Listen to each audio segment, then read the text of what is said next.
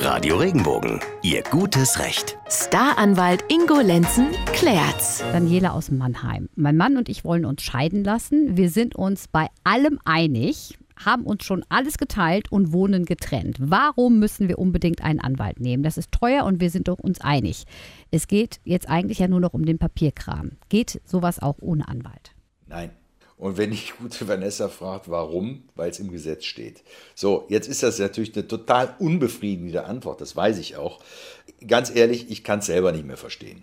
Ich finde tatsächlich, wenn Menschen sich komplett einig sind, dann sollte man ohne Anwalt durch einen einfachen Antrag, entweder bei einem Amtsgericht oder bei einem Notariat, die Ehe auch wieder beenden können. Aber unser Gesetzgeber ist noch nicht so weit. Äh, jetzt stellt sich natürlich die Frage, warum tut er da nichts? Warum zwingt der Menschen, die sich einig sind, sich zu trennen, das mit einem Anwalt zu machen? Und warum muss man da so hohe, hohe Anwaltskosten bezahlen?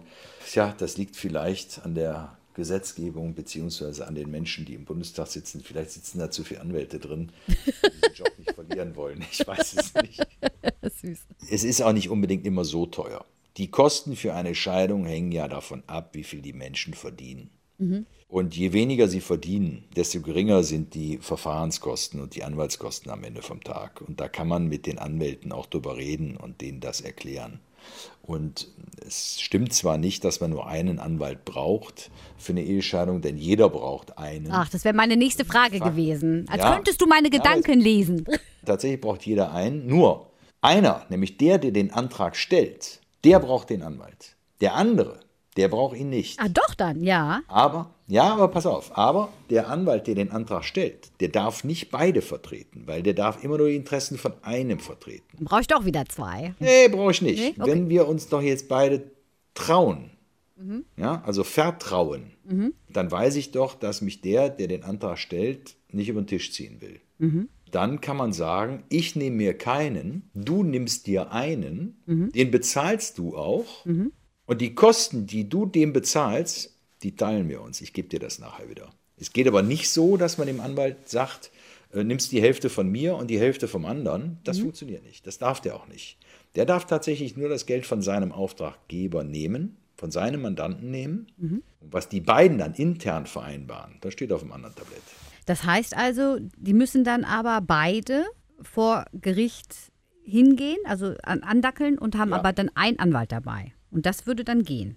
Weil der andere sagt, ich, ich würde es anders dir. ausdrücken. Es, ja. es, es müssen beide tatsächlich zu Gericht gehen und nur einer hat einen Anwalt dabei.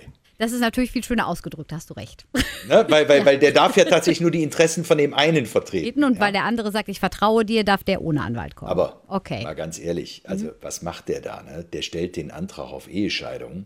Und dann wird noch der Versorgungsausgleich im Zweifel ausgerechnet. Das mhm. sind die Rentenanwartschaften, die die Ehegatten während der Ehezeit erwirtschaftet mhm. haben. Und wenn die beide das gleiche Nettoeinkommen hatten, dann gibt es da keinen großen Unterschied drin. Dann wird einfach die Ehescheidung mit dem Versorgungsausgleich ausgesprochen und der Anwalt macht da auch nicht viel.